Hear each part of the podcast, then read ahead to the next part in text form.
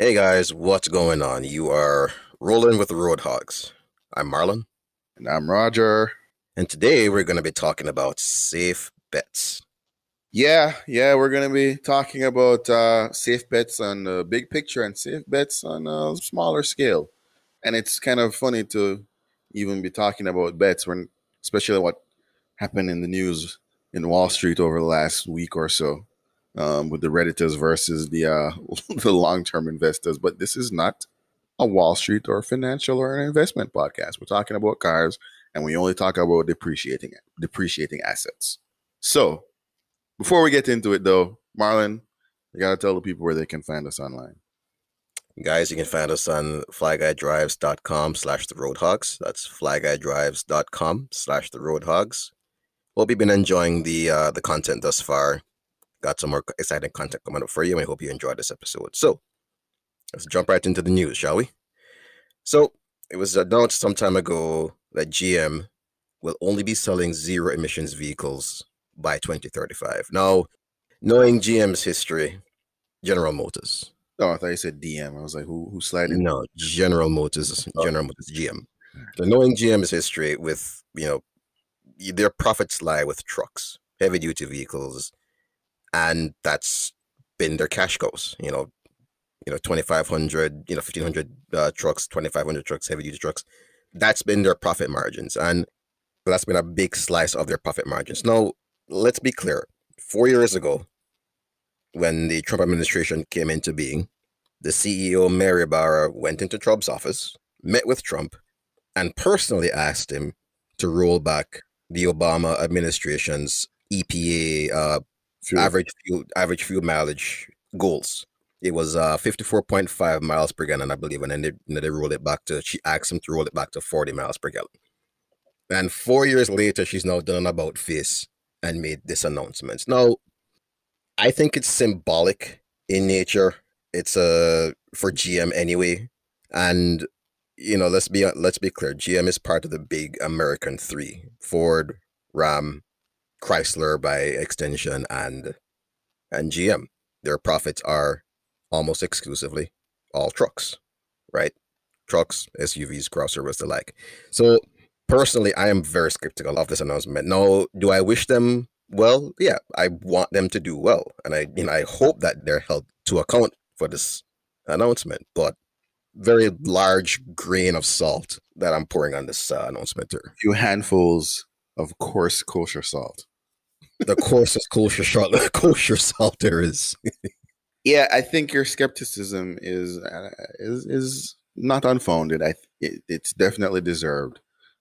I tend to lean a little bit more optimistic this time around, particularly since, yes, let's put it into context though first. Before I go any further, let's put it into context. GM's announced goal of only having a zero emissions lineup by 2035 and being carbon neutral by 2040 is one of, if not the most aggressive goal that any auto manufacturer has set for themselves in the near future. I think the next closest is probably Volkswagen, I want to say, has stated that they want to have an electric version of every single one of their cars by 2030. So I think that's like probably the next most aggressive sort of announcement in terms of vehicle lineups in the near future and their move towards a different kind of energy source. So yes, GM's announcement is grand, bold, aggressive, should be taken with a more than a heavy handful of salt.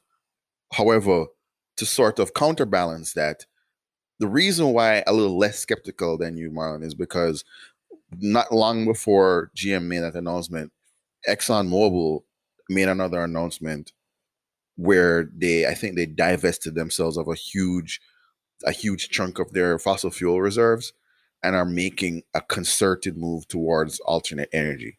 So I didn't know this. So yeah.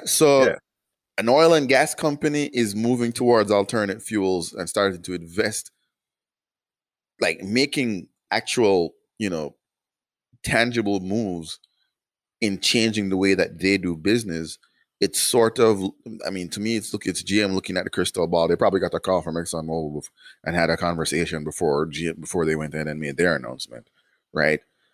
It's a concerted move by GM to recognize where things are going and to move in that direction. I'm not going to hold the meeting that they had with the Trump administration a couple of years ago against them, because most of the manufacturers at the time, in their own different sort of ways, were looking for the opportunity to sort of slow walk the move towards higher fuel economy standards and efficiency and also emission standards.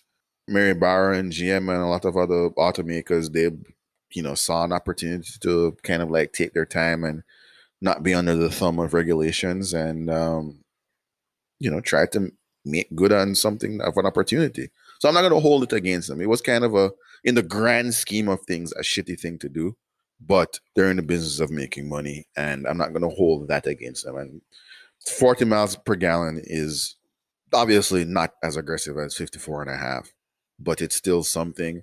And they were probably close to reaching that anyway. They didn't know whether or not in 4 years' time afterwards who the new administration was going to be. It could have been, a second Trump administration. It could have been a new Democrat administration, as we all know, tend to be, a little bit more progressive in terms of environmental and consumer standards. So, in conclusion, yes, there is reason to be skeptical of the announcement, but there's also a reason to believe that they are pretty serious about achieving that goal. So even if they don't get to a full net zero carbon by 2040 and zero emissions across the lineup by 2035, if they get to 75% of that by that time, that's still a huge achievement. Yes, it's a huge achievement if they get there. I'm just saying that history often tends to repeat itself. And the fact that, not only did she meet with the Trump administration 4 years ago, but within those 4 years, they also formed a gang of automakers to try to limit California's example of setting their own EPA standards, that, which we talked about previously. Toyota jumped on board with that. So I really take that with a grain of salt. And bear in mind, this was in one of the articles I read, is that electric vehicles still only account for a tiny 3% of the whole automotive segment. Yeah, it's only 3% of sales. Even 5 years ago, it wasn't 3%. They were like maybe 0.5%. So if you look at 3%, that might be true. 0.5% 5 years ago, that's growth. So they're not looking at the trend. No, they got to look at the trend in the next 10 years. Yeah, that might be so. The trend might be going up there. But what I'm seeing is that right now, you still have to bring other people on board with zero emissions vehicles. And, I doubt that mark is going to move by much in 10 years. That's just my opinion. Think about it. Every electric vehicle sold right now is either bought by extremely progressive people, environmentally, folk who care about the environment, or people who want the newest and best technology that's out there. It's not bought by, the guy who wants to replace his Corolla with a Model Y. He's like, no, because there's still such things as much as we're going to talk about that in this next subject, range anxiety is still a thing. New technologies, as far as automotive is concerned, it's hard to take your hand off something like that and embrace something as novel, even as a hybrid, where there's still a gas engine involved. There's also going to be that the fact that this is a tectonic shift in thinking from a large automaker like GM. As much as ExxonMobil made that announcement, the fact of the matter is that it's going to cause ripples in the oil and gas industry, because if you think about it, every fluid that an automobile needs to run is based on crude oil in some way, shape, or form. So when it comes to and this is something one of the analysts talked about when he wrote the article, is they're going to have to start to rethink, oil and gas might not be our cash cow now, right? We need to think of something else. And if GM starts this trend, and let's not kid ourselves, I hope they do succeed, right? I still want them to succeed as far as that's concerned. But knowing their track record, it seems like their decisions kind of shift with the administration that's in power right now.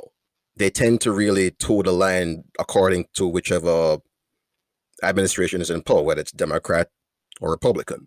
Biden had made an announcement later, I think either before or after she made the announcement and he started signing all these executive orders about, you know, regarding environment, cleaner, electric vehicles, you know, that all the fossil fuel vehicles in the government suite are going to be now electrified, chucked away and electrified. So again, I hope they succeed, but GM's track history doesn't really gives me pause in that concern. I mean, that's fair. Those are all fair points, but at the same time, man, you can't look at what it is. Again, you can't look at what the situation is now. You have to look at the trend now and extrapolate that over the next 10, 15 years, right? There was a point in time when everybody had desktops and no one had the internet. They're like, oh, who needs the internet and all this stuff? Who needs a cell phone? Who needs a smartphone even, right? I remember the shift from regular flip phones and regular ass cell phones with number pads to touchscreen smartphones. At first, it was like, who needs any of these things, right? It was only a small percentage, and it's exactly the same people that you just mentioned, early adopters, progressive people, and people who are super into technology. Those are the people who are buying those things at the time. And everybody was like, well, no one else needs one of these things. And next thing you know, in 10 years, everybody has one of them. So you can't look at the situation now and be like, well, everybody still has range anxiety. There was a point in time when no one could, you and I couldn't picture typing out messages on a touch screen. and look now, you know what I mean? We needed to have a tactile keyboard. I know we're all super comfortable tapping away on our smartphone screens. So to me, that's not an issue. This time is different, right? Because in the past, there's no company is going to make a huge announcement like that, right? Because I don't think they made any similar announcements like that in the past. Not that bold.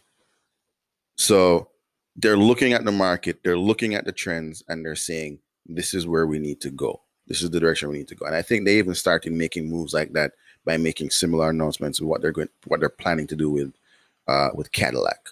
I don't remember the exact. I think they wanted to move Cadillac first into a fully electric space.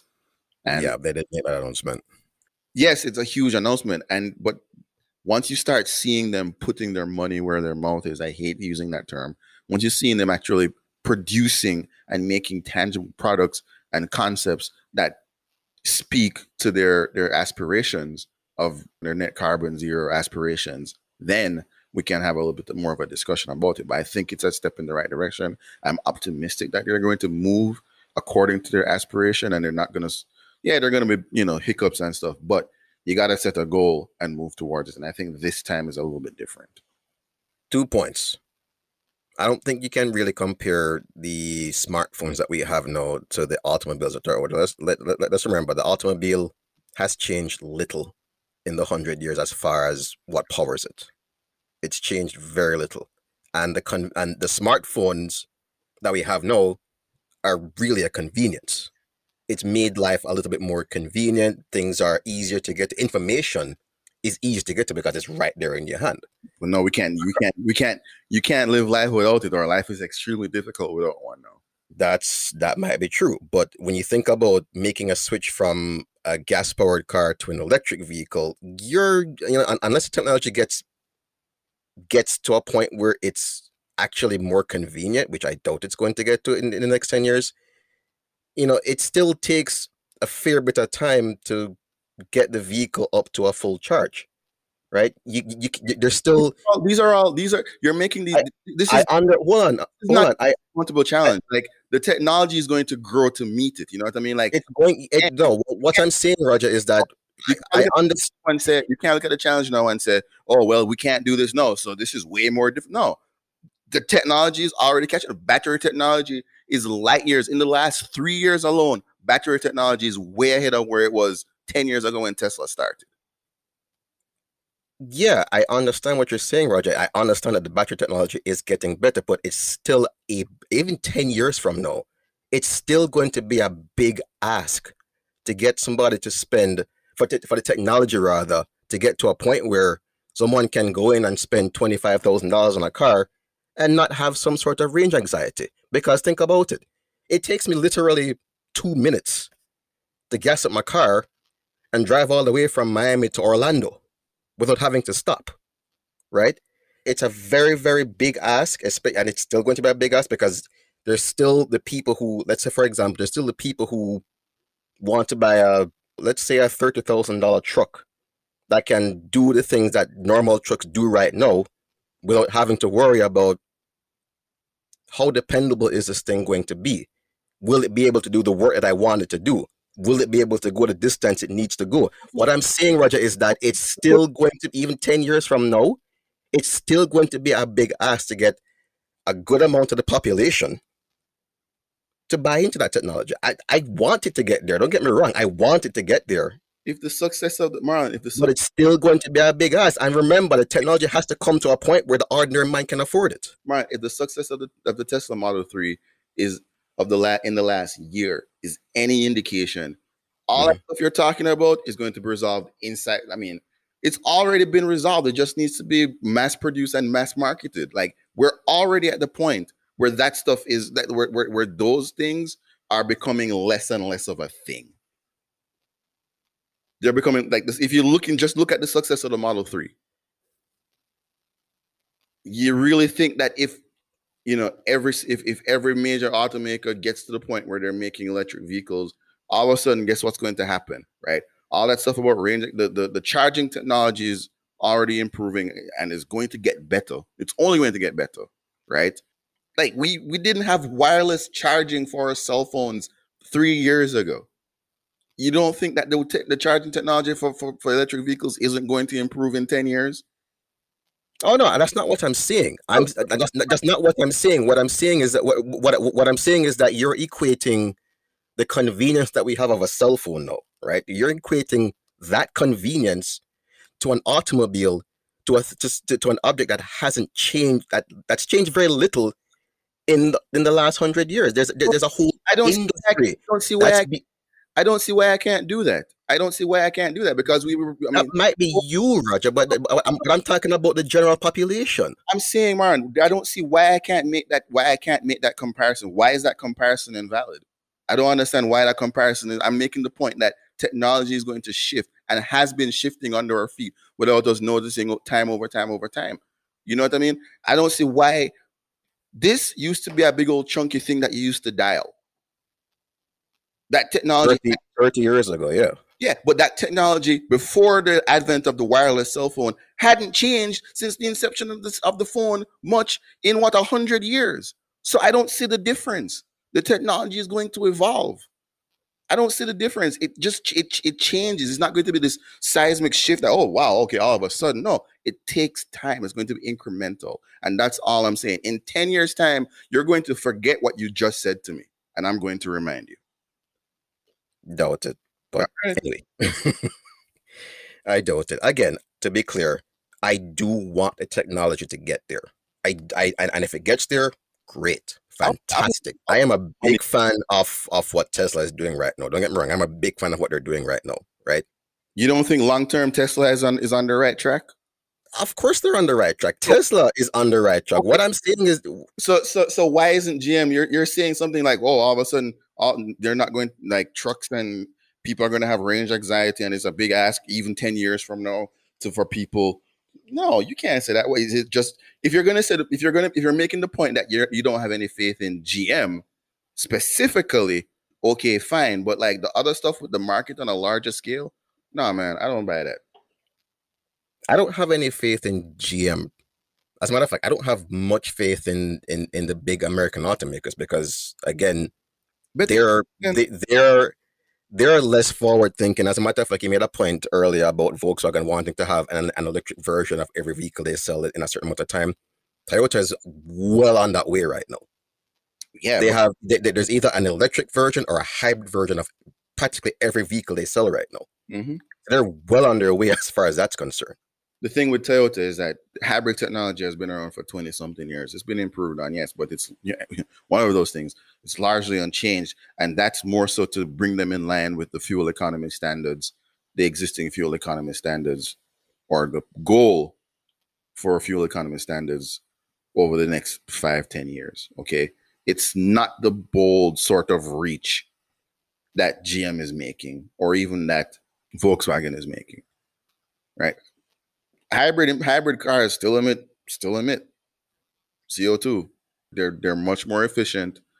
But as you scale them up, there becomes a point where the return is limited. You know what I mean? Like you can't, the efficiency of the maximum efficiency of a hybrid powertrain is limited.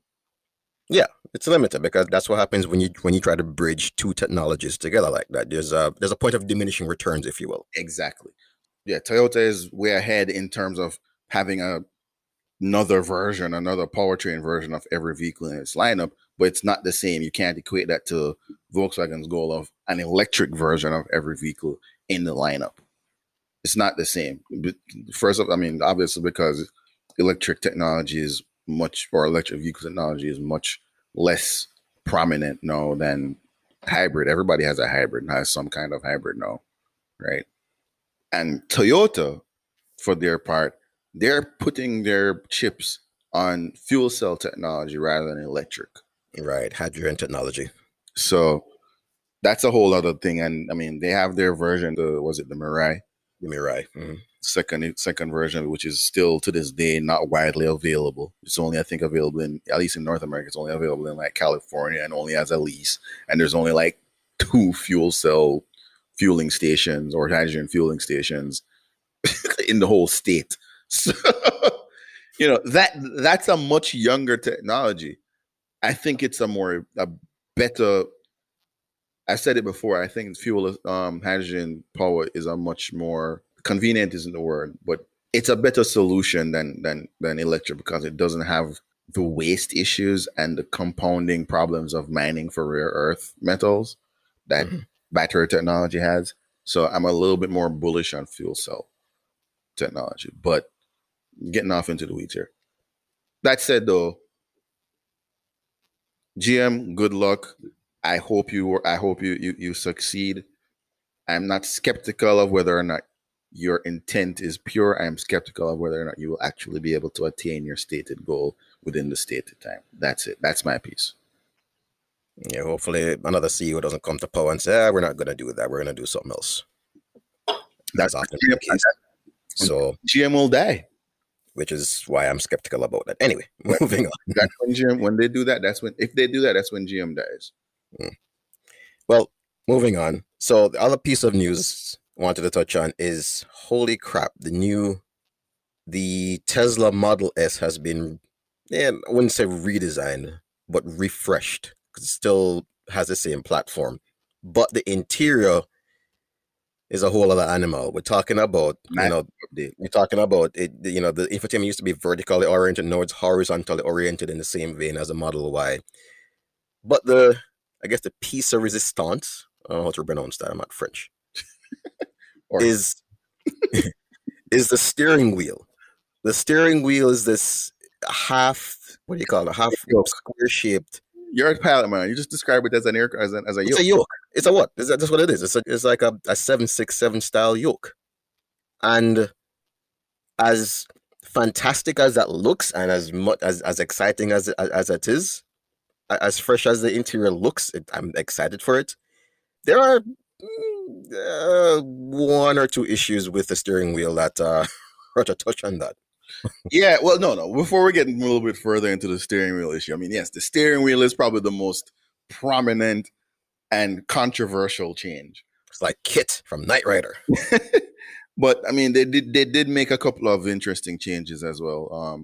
One, they changed the screen, the infotainment touchscreen from a portrait orientation to a landscape orientation to kind of like more fall in line with what's in place in the Model Y and the Model 3. So there's that.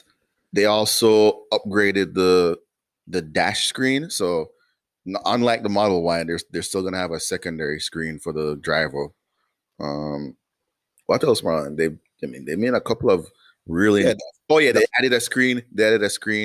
For rear seat passengers that basically displays what's on the front screen. And I think Elon Musk, when they made the announcement, they said basically it's a gaming computer on wheels, which is kind of awesome. You can run The Witcher on it if you want.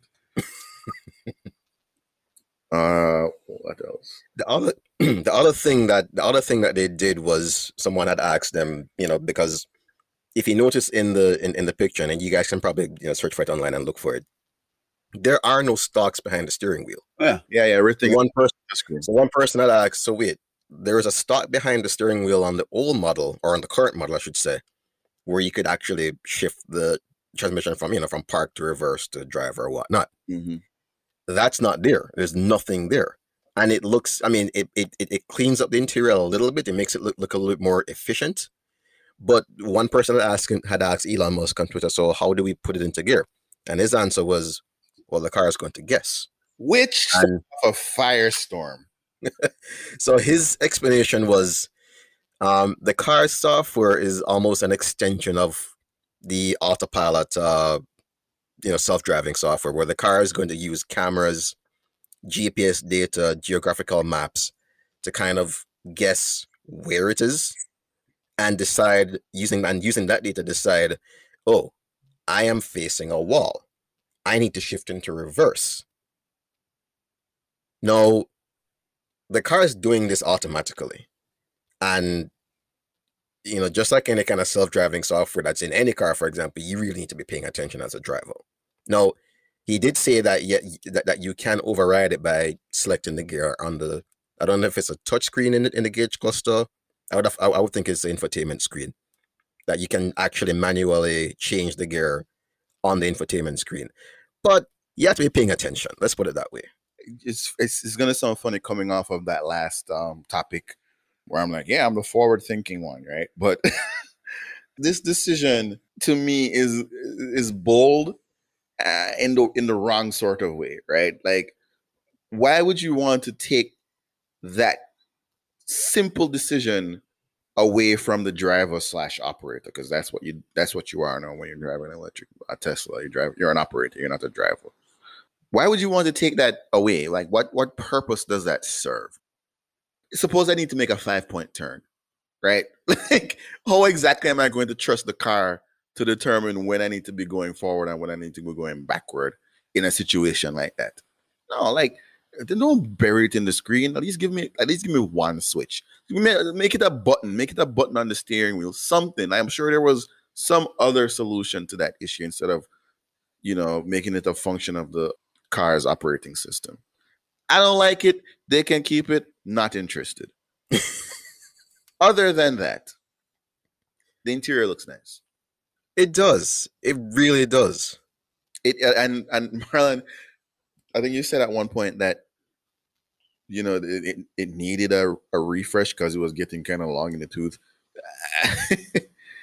I don't know, man. The Model S, the interior, the Model S overall was still, even almost 10 years later, one of the most futuristic cars on the market inside and out. So I don't know that it necessarily needed a refresh. However, it's a welcome change, and you know, the changes that, you know, at least on the face, on the surface, are good ones.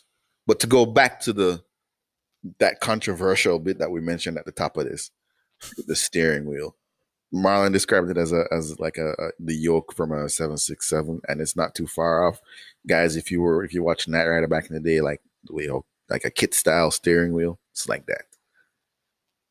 Funny thing is, shortly after, maybe like the day after they made the announcement, the National Highway Transportation Safety Administration, NHTSA, feds called up Tesla and were like, you know, nice steering wheel you got there, but I don't think it's entirely legal. So we're going to put this under review. So yes, nice steering wheel, but we're not sure whether it's going to be, it's legal enough. It's legal, so we don't know if it's legal, and if, as a result, if it's actually going to make it into the car. But they created a buzz, and I think that's what Tesla and Elon Musk they're known for. Yeah, I was going to add to that you would think that an interior like that, you know, if they're planning to put it into production, that they would have probably passed it by NHTSA and say, hey, right, we want to do this. Is it legal? Can we do this? Because we want to put it into production and we don't want to put anything up. But then I remember, wait, we're talking about Tesla and Elon Musk here. They're going to just do stuff and then. Yeah, they shoot first. Questions figure later. It out later. They shoot first and ask questions later. Oh, we'll design around it or whatever it is. It's funny, you know, because I think Tesla is one of the few companies I think that's like run more or less by engineers. So it's kind of fun to see them take this approach where they're putting out their designs and their ideas and then, like, you know, washing them after the fact. So it's cool to see. And oh man, we almost forgot the other thing with the update. They with the Plaid version, we almost forgot that. Like, yeah, there's a Plaid Plus version. Yeah, the Tesla performance version of the Model S is now called the Plaid, in keeping with, you know, what they did for 2020. And the Performance Plus is going to be called the Plaid Plus. The Plaid Plus, they've updated the car's powertrains and battery packs and expects 520 miles of range from the Plaid Plus, right? And range anxiety what, Marlon? Range anxiety what?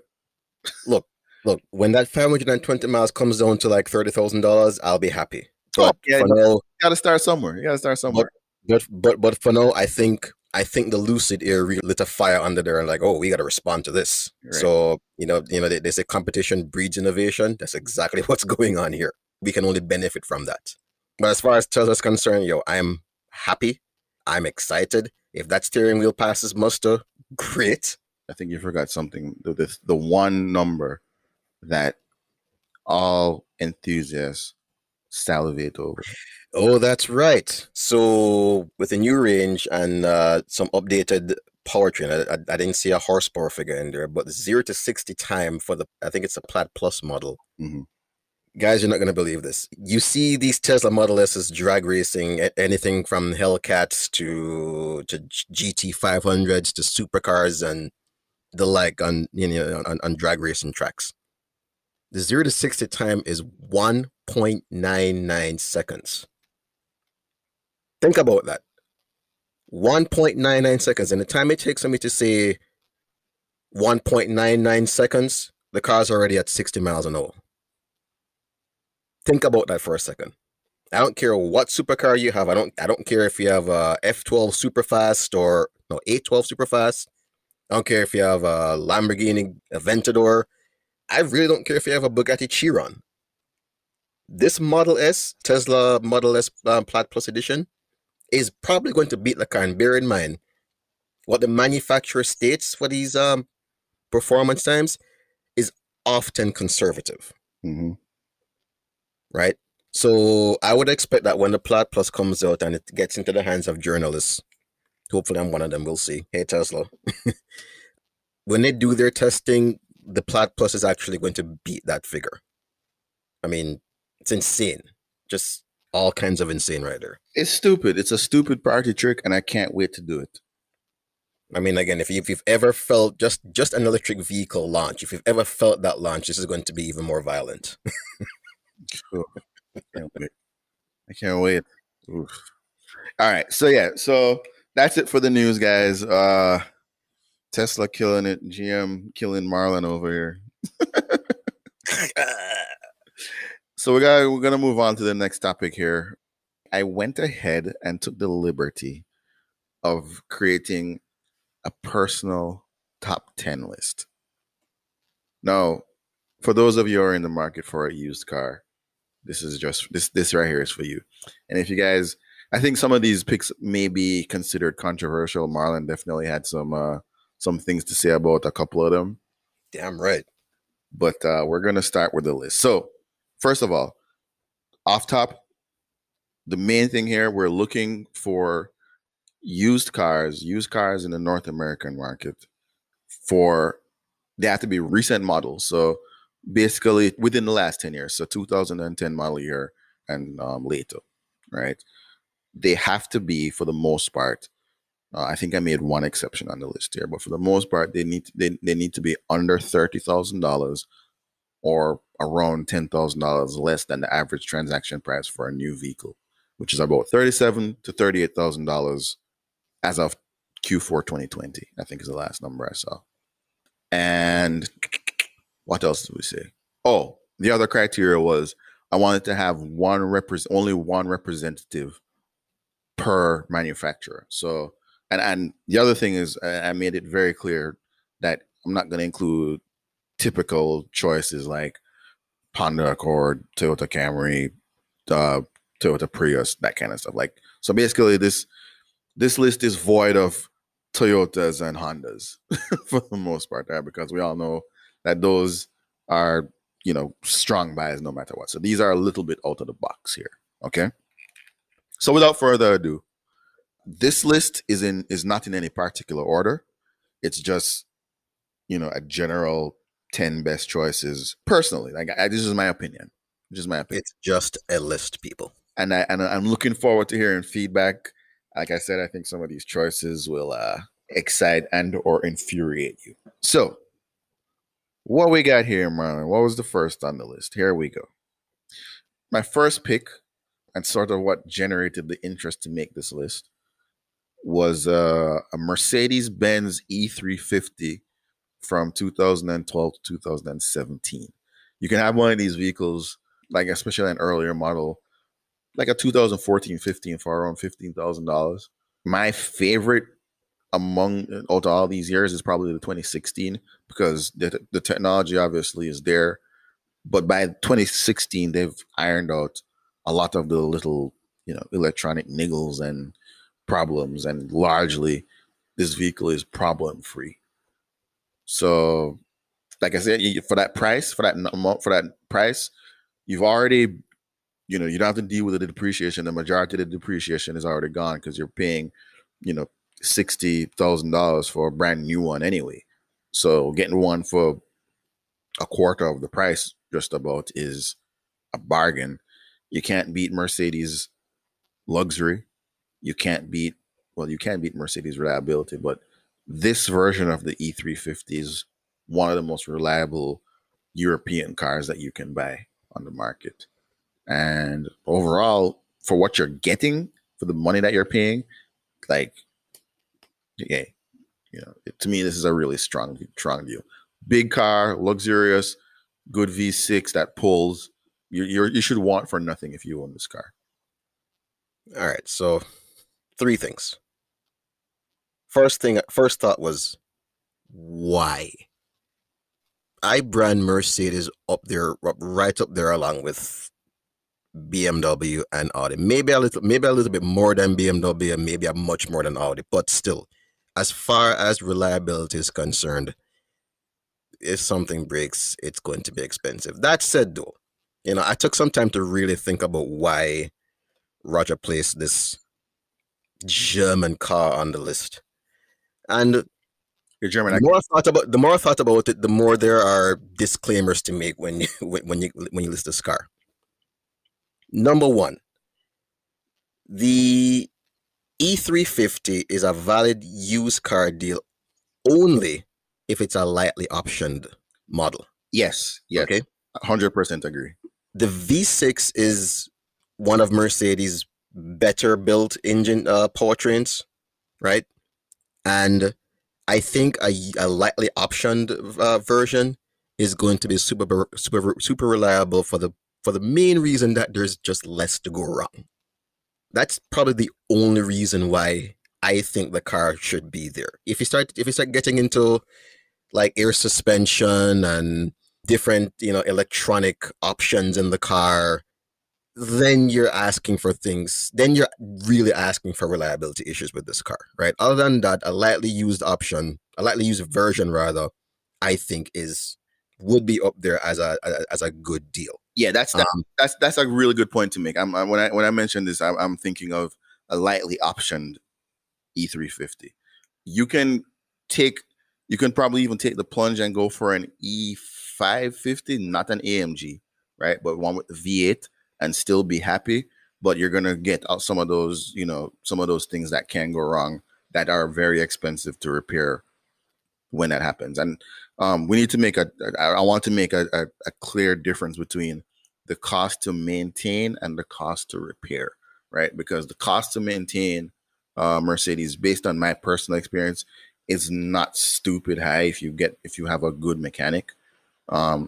But the cost to repair some of these things, simply because of the unique choices that German engineers tend to make when designing these cars, they don't make them really easy to repair. And, you know, even like a $5 piece can cost, you know, close to $1,000 to repair just based on the amount of labor that's involved in getting to that piece. So just food for thought. Again, recommend a lightly optioned version. That's and it. You may get offended when I say that, but if you're a brand snob and you want a Mercedes Benz and you want to pay a little for it, that's a good option right there. That's the one to get. That's the one to get. All right. So next, something I guess on the opposite side of that spectrum, right? A competitor to the E350. I chose the Lexus GS350, a 2015 to 2018 version. This is one of our favorite cars for a number of reasons, but I think the first thing to point out at the top is that the GS is not a cheap car used at all. Especially the later versions are difficult to find for under $30,000, but you can find a, like a 2015-16 for around between $25,000 and $30,000, no problem. In terms of options, I would go with an F Sport model. And I mean, there isn't much to be said about the GS that hasn't been said already. It's super reliable. You get a super torquey V6 that, is one of Lexus's gems that they have in almost everything. Powerful, smooth, like butter smooth. And then you just have the Lexus build quality and reliability that you can't, there's nothing quite like it. And the other thing that's important to note is that the reason why these cars, there's a reason why these cars are so expensive, even used, and they hold their value. So by the time you get the hold of a 2015, 2016 model, it's already suffered all the depreciation that it's going to have, and you can keep it and expect to get a very good return when it's time to trade it or sell it. So you have a really comfortable, really luxurious, really powerful, really reliable luxury car. Can't beat it. Marlon, your thoughts? There's not much else to say. The GS, again, is one of our favorite cars. And, it's sad that Lexus killed it because, it just wasn't selling. And, we talked about that on an earlier episode. But that drives up the value. And it does, because now the car is really going to be sought after, right? 2 points to make. As a famous YouTuber mechanic once said, at 100,000 miles, that car is just being broken in. So that car will run forever. As long as you keep up with the maintenance, that car will literally run forever, right? That's one. The other point is, again, like we say all the time when you're buying cars, get in, try out the infotainment system, because the Lexus infotainment system, as Roger can testify, is one of the worst in the industry. So if you can, the only big point against it, if you can get by that, and if that's not a point of contention in your your reasons for buying a Lexus GS350, absolutely, 100% recommend that car. All right. So, that's about as much as I can say about it. One of our favorites. All right. Good.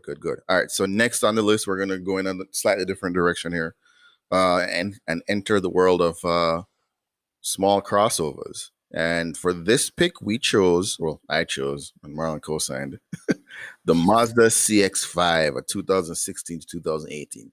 You can get a really good example of one of these for less than $20,000, usually around $15,000, $16,000. The CX-5 is one of our favorite crossovers.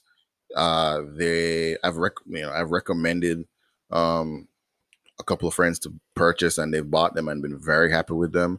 They're reliable. They're quite luxurious. They're fun to drive for a crossover, but they're just fun to drive, period, right?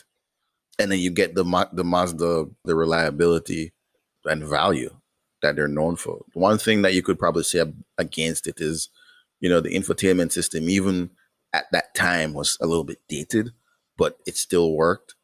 Mazda has made inroads in making their vehicles, a little bit more upmarket. So I think the 2016 CX-5 was probably the first concerted step in that direction, even though they hadn't really fully executed it yet. And I think the 2018 was like where they fully realized that upmarket vision. So that's all I can say about it. You should be very happy if you're in the market for a small SUV. The CX-5, new or used, is one of the best you can get. Absolutely. I mean, I reviewed a 2020 version. You can read it on flyguydrives.com. It's essentially the same vehicle as a 2017, 2018, with a few option changes here and there. But it's a premium vehicle. I mean, you look inside a vehicle and the quality is, in my mind anyway, approaches Audi levels of quality, right? Everything feels premium to the touch. The car isn't just sporting to drive for a crossover, it's sporting to drive, period. Mazda does a good job of injecting that little dose of sportiness in their vehicles that just permeates throughout their portfolio, right? You talk about driving an MX-5. I'm not saying the 600 does a good impression of that, but for a crossover, it really comes close. And when you compare the driving experience, something like a RAV4 or a CR-V, nothing really comes close to that. Yeah, it doesn't really. So yeah, definitely the CX-5 is approaching Audi levels of premium feel. It's a very sharp looking crossover, even being on the market for nearly 10 years. It's still a sharp looking vehicle. The resale value is going to be up there as well, and it's also very reliable. I mean, it might not have Toyota levels of rock solid reliability, but I would hazard, I guess, that you're not going to have much problems with that, even with a used one going down the road. Yeah. So the only thing that's kind of questionable is the build quality and not the reliability, but the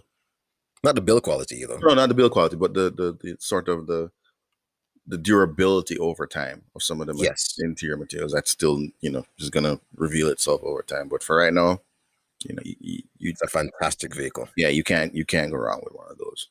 All right, so we're back into controversial territory now, right? I'm not gonna say it. I went with the Volvo S90 next on the list, 2017, 2019. You're gonna notice that there are a couple of luxury choices on this list. The S90 it's hard to say that it's. I think the thing that the S90 has going for it more than anything is uniqueness, and I would even say quality and luxury. I mean, you can get a really nice 2017 S90 now for about $20,000. And for those of you who don't know, the S90 competes in the same space as the, what do you say, Marlon, the 5 Series or the 7 Series? Yeah.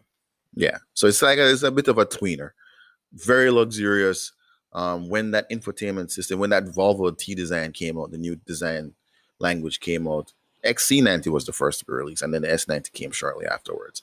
And I had the benefit of driving the XC90 at the time, and I was very impressed. I had it for a couple of days. I was very impressed. I actually rented it for Marlon's wedding. Yeah, my wedding. I actually rented it for Marlon's wedding, and he was like, "Oh, this is dope. All right, cool. It's dope." But to go back to the S90, the S90 is basically the same interior. It's the same interior across almost all the Volvo models, and they're really nice, really quality, high quality. And surprisingly, maybe not surprising, but at the time, people are kind of questioning whether or not Volvo's interiors and quality would hold up over time. And they have, actually. So, but, depreciation is kind of a bitch, and it hit the S90 hard. So you can get one of these beauties for around $20,000, $25,000 right now. Yeah, so I drove its little brother, the S60, a couple of years back. It was a T6 all-wheel drive with the I believe it was a turbocharged and supercharged 2-liter four-cylinder engine, and I had nothing but good things to say. And whatever I said about the S60 kind of applies to the S90. Yes, it's the exterior language is just striking. I mean, from the XC90 all the way down to the XC40 and the S60, it's just timeless. It's something that ages gracefully. Yeah. And the interior quality, absolutely up there with Audi. I mean, Volvo as a Swedish automaker goes its own way with styling, and it really stands out there. Yeah. The only thing that I wasn't really hot on was the Sensus infotainment system. It was a little bit slow to respond. The controls were a little bit janky. I personally didn't really have much good things to say about it. I wouldn't say it's as bad as Lexus, because nothing really beats Lexus in that regard.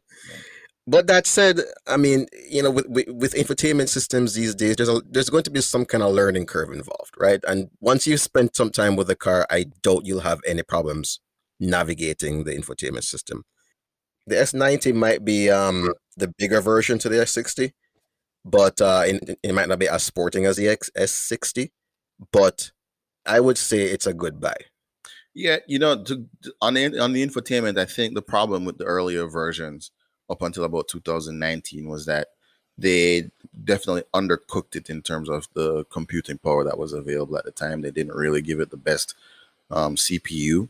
So they made changes to that, I think, starting in the 2019 model year. And since then, the performance has significantly been improved. So yeah, if you're getting a 2017, you might be getting something that's a screen that's slightly less responsive than you'd probably like it to be. But in terms of design, you're going to be really happy with it, I think, in my opinion. Yeah, it's a good car, and I think it's a really good alternative if you're not a badge snob and you don't want a Mercedes, Audi, BMW vehicle. I think the S90 is a good alternative. It's definitely for someone who wants to like get away from that. It's definitely a strong contender. Yep. All right. So next on the list, we have the one of my favorites, the Acura TSX. I mean, this is the 2009 to 2014 model year. The TSX, the original TSX, when it came out, was an amazing vehicle. I really wanted one, but I ended up going in a different direction at the time, as we all know at this point. And the follow-up to the original, the second generation TSX, which this recommendation is, made improvements in all the right places. One of the things that really stands out to me with this car is actually how luxurious it is. Those seats are fantastic, right? The seats are amazing. Like the cushioning and the quality of the materials in there, really, really, really, really good. What else? The driving, that they retained a lot of the driving dynamics of the original and improved on them in some places. And overall, like, it's a super reliable luxury car. Like, this is a really good car. And if you can get a wagon version, even better, because those things are very rare and very desirable, and they hold their value really well. I have a friend who has, I think it's a 2011 or 12 TSX that he's had for a few years now, and it looks just as new as it did when it was on the lot. It looks amazing. Marlon, thought? Yeah, the TSX is definitely, again, one of our favorite cars. And, you know, to be honest, some of my friends might attack me again for saying something like this. But if you do get the wagon version, you're getting a rare car. And the wagon is actually my favorite version of the car. Yeah, mine too. You know, it stands out, you know. It's just as sporty as a sedan. You may not be able to get the V6 option in the wagon. It was only available with a 2.4, the smaller engine, the 4-cylinder engine. But you get the practicality of a wagon, the sportiness of the inherent sportiness of the TSX platform, and the reliability, because at its roots, it's a Honda product. You know, so and just like a Honda product, it's going to hold its value, right, over time. So definitely a good buy there. Yeah, I would actually opt for the 4-cylinder version instead of the V6. That's probably going against the larger thought process here on Roadhogs, but I would be a little bit more keen on the 4-cylinder version, simply because I think the V6s from Honda at that time tended to have some problems. So go for the 4-cylinder. You might be going a little bit slower, but you're still going to maintain that the platform is still the same. So you're still going to have a sport to drive, just not a very fast one. Absolutely. All right. So back into controversial territory. I feel like we're alternating here, but at this point, right? But back into controversial territory, at the very least, really unique. And this is one of Marlon and I's favorite quirky cars. And this is the Ford Flex from 2015 to 2019. Obviously, they go a little bit further back, but for this list, we're going with the 2015 and above versions. I feel like I should let you take charge on this one. What do you say, Marlon? What do you say about the Ford Flex? Now, how many of you out there know what the Ford Flex is? I doubt many of you know what that vehicle is, but the Ford Flex is it's not quite a crossover, but it's not a minivan because it has four doors. It's a wagon, but it's again not. It's one of those vehicles that's very, very hard to define, but in that same vein, it's a practical vehicle. It's a good road trip vehicle. It's a good family vehicle. It's a reliable vehicle. It's a vehicle that looks like nothing else on the road. You know what it looks like? It kind of looks like, the profile at least looks like one of those really old Chevy Suburbans. Yeah, in a way. You know, if a Suburban was a little bit closer to the ground, then yeah, it does look like some of those. The old ones with the wood paneling and shit. Mm-hmm. Right? I think it's a good buy. And, you know, you can't really find these things anymore because people realize how good they are. And this, yeah. In the later teens, you know, the Flex wasn't selling very well, so Ford nixed it because, you know, wasn't selling well out the back because it was very hard to, it was kind of hard to sell the vehicle. It was hard. It occupied a really, in terms of Ford's lineup, it occupied a very strange place, right? Because think of all the SUVs that Ford sells, right? You got the Escape, the Explorer, the Edge, the Expedition. I said Edge, Expedition. Yeah. So, like, you know, in there you have the Flex. All of Ford's SUVs start with the letter E, and then you have the Flex, right? But there's something to be said about the fact that one, it's comfortably seats 7 adults. 2, it's large but not overly large. It's still a car at the end of the day, right? It rides on, I think it's the same platform as the Taurus, the Ford Taurus. Yeah. Mm-hmm.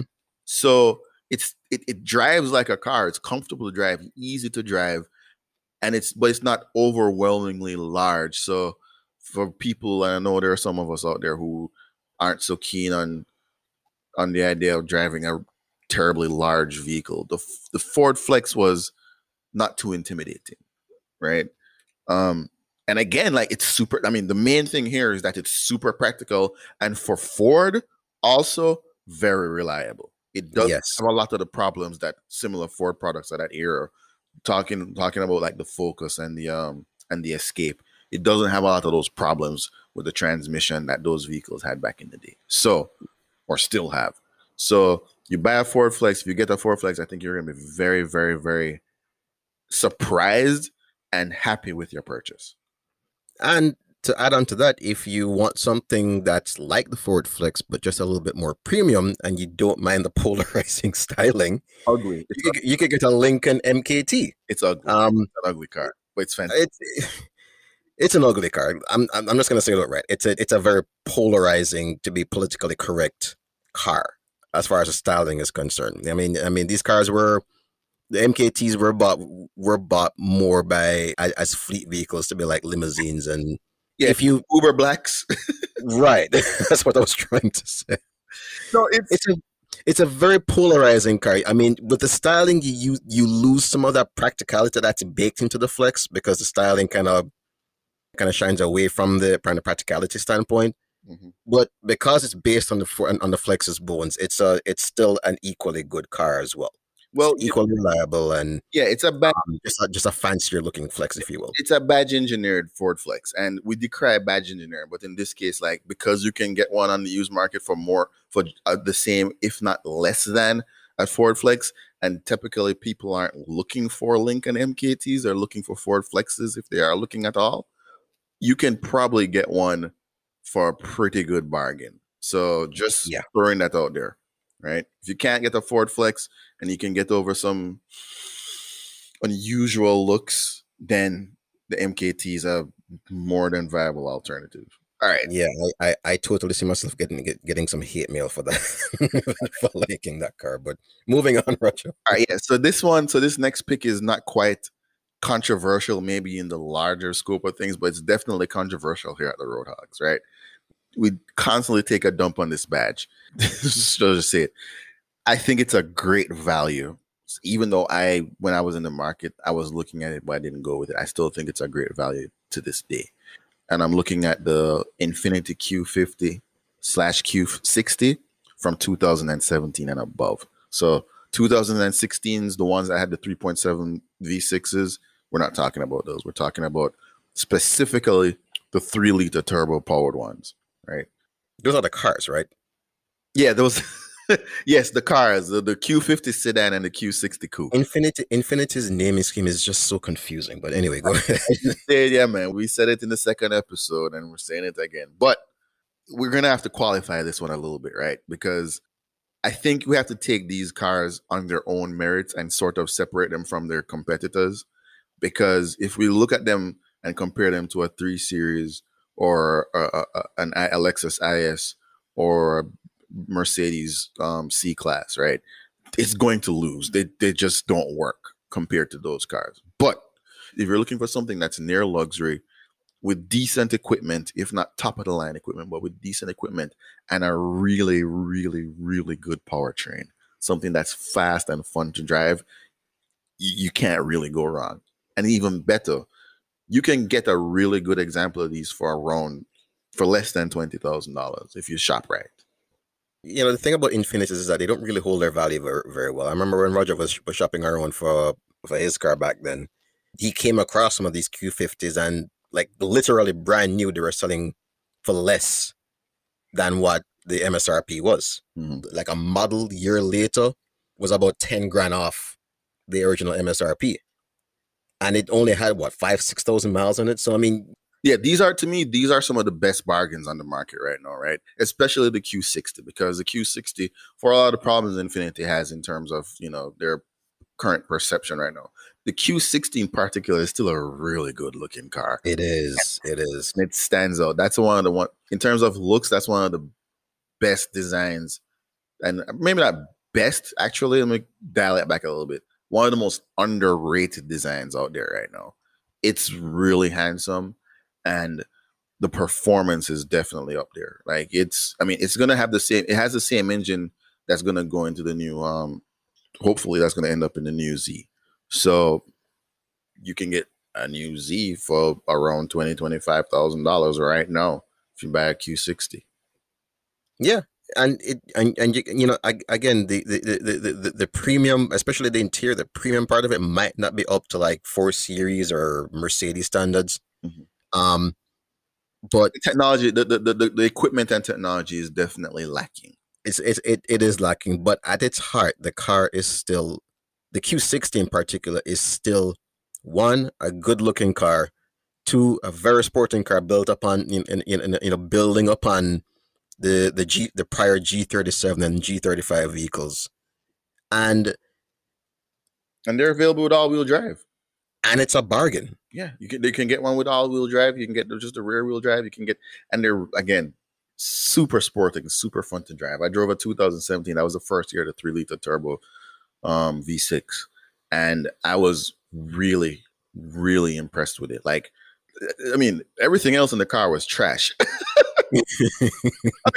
Relatively speaking, right? Compared to this, I was not impressed with the interior of the car at all. It was comfortable, but it was, it had the old school sort of dual screen setup that wasn't really all that fun to use and didn't have any other. It just wasn't good.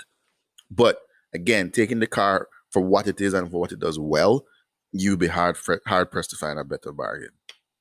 Yeah, the one thing with that car, and I'll be very brief here. The one thing with that car I would probably question is it has a new steering system that.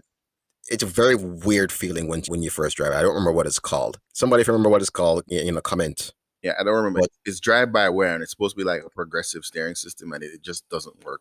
Yeah, it just doesn't work, and Infiniti took a lot of flack for it, when it was first introduced. So, again, try it out before you buy it to make sure it's something you want. But I would say stick with the 2017-18, because the 18 is... when they started putting in that new steering system, the 2017, but the 2017 to me was fun to drive. I enjoy driving it. And you know what? I think if you're a more sporting and enterprising driver, like you're into driving, you're going to care about that particular feature a little bit more than you know, a regular consumer. So take that with a grain of salt as well. That said, for the price that you can get these cars at and for what they offer in terms of performance, like, it's a bargain. Like, it's a really good value there. A good bargain. All right. So next, one of our favorites, I think, without further ado, I don't think we should spend too much time on this one. Volkswagen Golf, GTI, or R. Like, what more can be said that hasn't been said? We're keying in here on the 2015s and above, right? Mark 7s and above. Like a lot of the reliability issues that were inherent in some of the recent ones before the 2015. AKA your car. Yeah, they're all gone. They've figured out a lot of the reliability issues with the 2-liter turbo. They're still fun to drive. You should absolutely look at getting a 5-door version if you're in the market for one. But yeah, I mean, it's just a good, really good value. I love those cars. Yeah, the GTI. I always do a double take when I see one on the road. The GTI just is the original hot hatch. Mm-hmm. And you know, it's just gotten better and better, and I think more focus as of late. It's a good value if you want to have a practical yet sporty hot hatch and not spend too much money. Mm-hmm. And to Roger's point, it's also gotten very reliable as well. The thing that the Volkswagen, the GTI and the Golf R does better than any other competitors is the refinement. Like, yeah, they are near, maybe not luxury, but they're definitely premium cars, even at the low income levels. They're premium vehicles, and they feel that way. As an aside, last week or week and a half ago, Volkswagen announced that they were canceling the Golf in North America. No more Golf going forward, but they will still make the GTI and the R. So, or still have the GTI and R available. So no base of Golfs, just GTIs and Rs, and that speaks to their popularity and prevalence in North America. Absolutely. So yeah, you can 2015 and above GTI or R. If you can afford it, get the R. If you can't, or it doesn't really matter to you, and the GTI is sporty enough, the GTI is plenty sporty. So yeah. Yeah, I see. But before you go any further, I see you skipped over one here. And I'll just say, if you're not a badge, and this one is for you guys who are not badge snobs, okay? Because we talked about this manufacturer in a previous episode. We're talking about the 2013 to 2016 Hyundai Equus. Now, again, if you're not a badge snob and you just want a solid, luxurious car that offers that offers good value for money, the Hyundai Equus, and I'll just add in here the Kia K900. Those are very, very good cars, very reliable cars.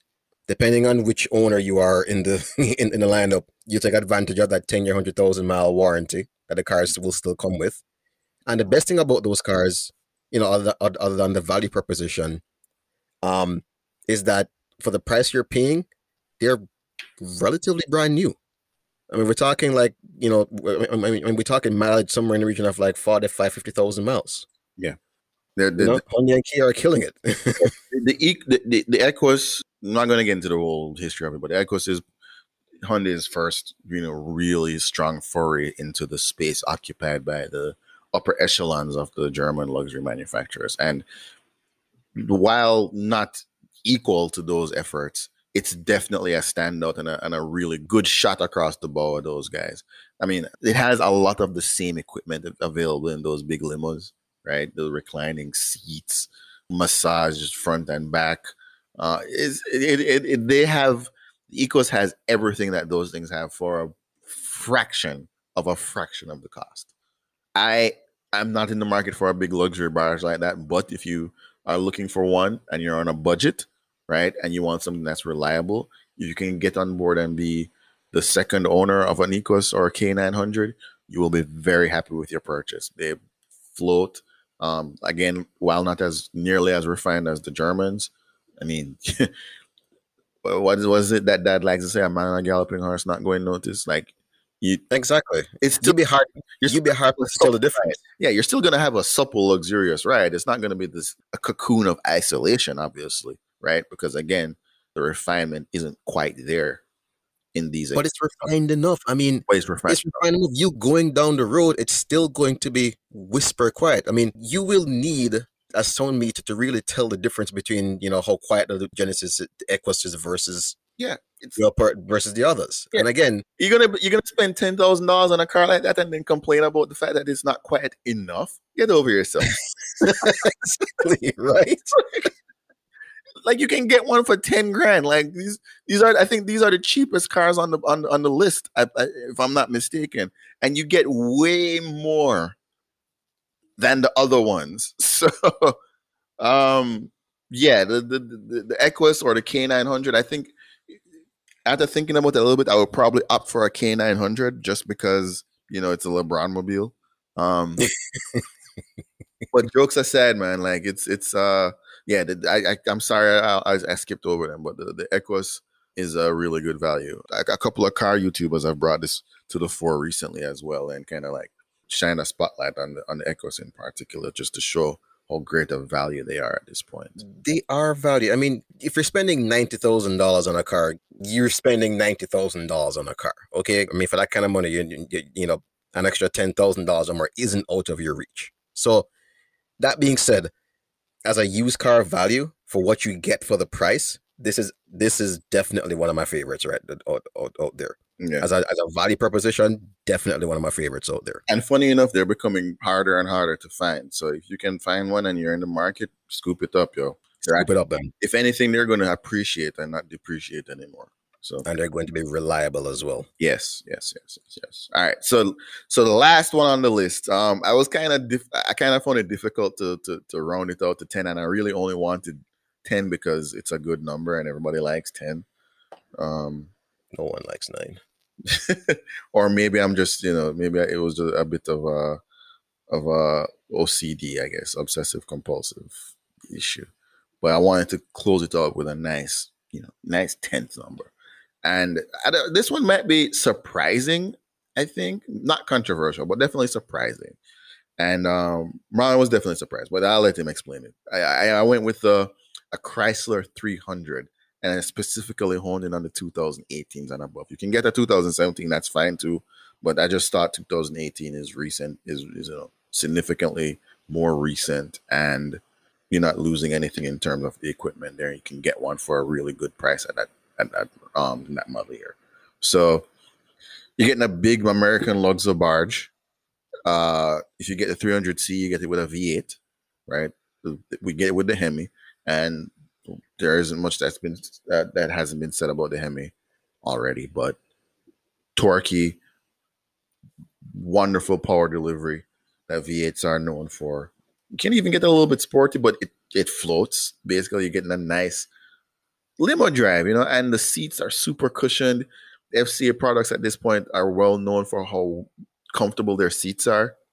And I think for me, at least, the star of the show is Chrysler's Uconnect system, right? It's may not be the most advanced system on the market, but it's still a benchmark for a reason. Very in terms of ease of use. It does everything the big boys do. What else? Rear wheel drive, space. The only thing that's probably going against the Chrysler at this point is maybe the quality of the interior materials. Yeah, it's not quite up there as it's not as premium. I mean, the car in its current height, guys, which is, you know, from I think 2011, 2012 and up, It's changed little. You know, what FCA has done with the 300 is improve it in little increments here and there. As far as the car being a good value, I think it's a good value in that it's different in that segment. If you don't want a Maxima and you don't want an Impala and the Chargers, and you don't want an Avalon, too sporting. You don't want an Avalon because of the wide mouth gaping grill that it has. Or to get a 300. It's at this point the only as far as I know, it's the only rear-wheel drive vehicle in that segment of full-size vehicles that aren't wearing luxury badges. Premium badges. It's rear-wheel drive. It's American luxury, and it's a good deal as far as I'm concerned. Yeah, it's absolutely is a good deal. Otherwise, it wouldn't be on this list. But again, like, even though like the touch points are all, you know, nicely cushioned and at least faux leather, if not real leather, right? The problem always shows up where, one, yes, it's definitely dated, and two, just the dash materials, they're soft plastic, but they're not high quality plastic. Yeah. And so you're gonna have to kind of like, if you're gonna buy this car, you're gonna have to again take it on its own merits, and the fact that Chrysler vehicles at this point are easy to find parts, easy to repair, easy to maintain, and relatively, for the most part, at this point, relatively reliable. I mean, they've been around for so long now that they've basically ironed out most, if not all, the issues with it. So, and again, you can get one of these for less than 20 grand. I have a, put it in perspective. This is the way I like to I like to think about it. I have a friend who has two cars. He's had his Chrysler, his 300, I think it's a 2017, and he also has a BMW that he bought more recently. And he still drives the Chrysler more than he drives the BMW, not because he's trying to necessarily contain the miles on the BMW. He's not really necessarily trying to preserve the BMW, but Chrysler still does its job really, really well as a fairly luxurious commuter. So take that for what you will. He definitely has a taste for the finer things, but he's like, yo, I asked him, he's like, yo, are you gonna ever sell the 300? He's like, nah, like it's great. And he's a big guy. He's a big dude, so it comfortably holds his hulking body inside in relative comfort. You know, so yeah, so the Chrysler has to be on the list, man. And he hasn't had much problems with it, also, has he? No. In fact, it's his second. He had one before. He had one before. Yeah, he had one before. This was his. He bought a second one. Like, I think the first one he had as a lease, and then he took the lease back, and then just bought a whole new one. Well, there you go, guys. So yeah, like, you know, people, like, I feel like people who own those, they're the only ones who really know what they have, and they kind of like it that way. When Roger brought this list to me and I saw the 300 there, I kind of did a double take on that one in particular, but. You know, again, you think about these things, and you think about owners who have them, what they've been through with the cars, and how much they appreciate them and love them. There is something there with the 300. It's, again, it's different from your regular front wheel drive full size vehicle. It's a lot more stylish in my mind, even though the design has going on 15 years now. The basic design, right? The baby Rolls or baby Bentley design. You know, the chop top gangster design of the body, yeah. But it's still a good looking car. It's unique. It's a reliable car. It's a unique car in that full size premium segment, and I think it's going to be reliable as well. Yeah, you know. So, Roger, that's a very comprehensive list. Yeah, I think most manufacturers are are represented. I think only the more esoteric brands like, you know, Alfa Romeo, which wouldn't show up on this list anyway because. Used car values, not to mention reliability. Yeah, who else isn't on the list? We don't have BMW. We don't have a BMW on the list. I can't recommend any used BMW. God, there's the Audi isn't on this list as well. There are a couple of name brands out there that aren't on this list. I think the manufacturers are represented, but probably the most prominent one to leave off is BMW as a manufacturer. There's no BMW on this list, so yeah, that is one. They depreciate like hell, and two, they have way too many problems to recommend, especially more recent examples. But even like the classics, like the 3 Series from the early 2000s that people tend to hold in high regard, they have their own set of problems. They do. I mean, you know, people think that the normally aspirated straight 6 is the more reliable of the two options. There was a normal aspirated 3-liter and then there was a turbo one. Mm-hmm. The normal aspirated one tended to be the more reliable one, but that engine also still has its own set of problems as well. Yeah, yeah. We don't want to get into that topic. That's a whole different. Yeah, that's a whole aspect for another day. You know, it's kind of sad that I don't think any car geek worth his salt would actively recommend a used BMW to any other friends. To me, BMWs are disposable cars.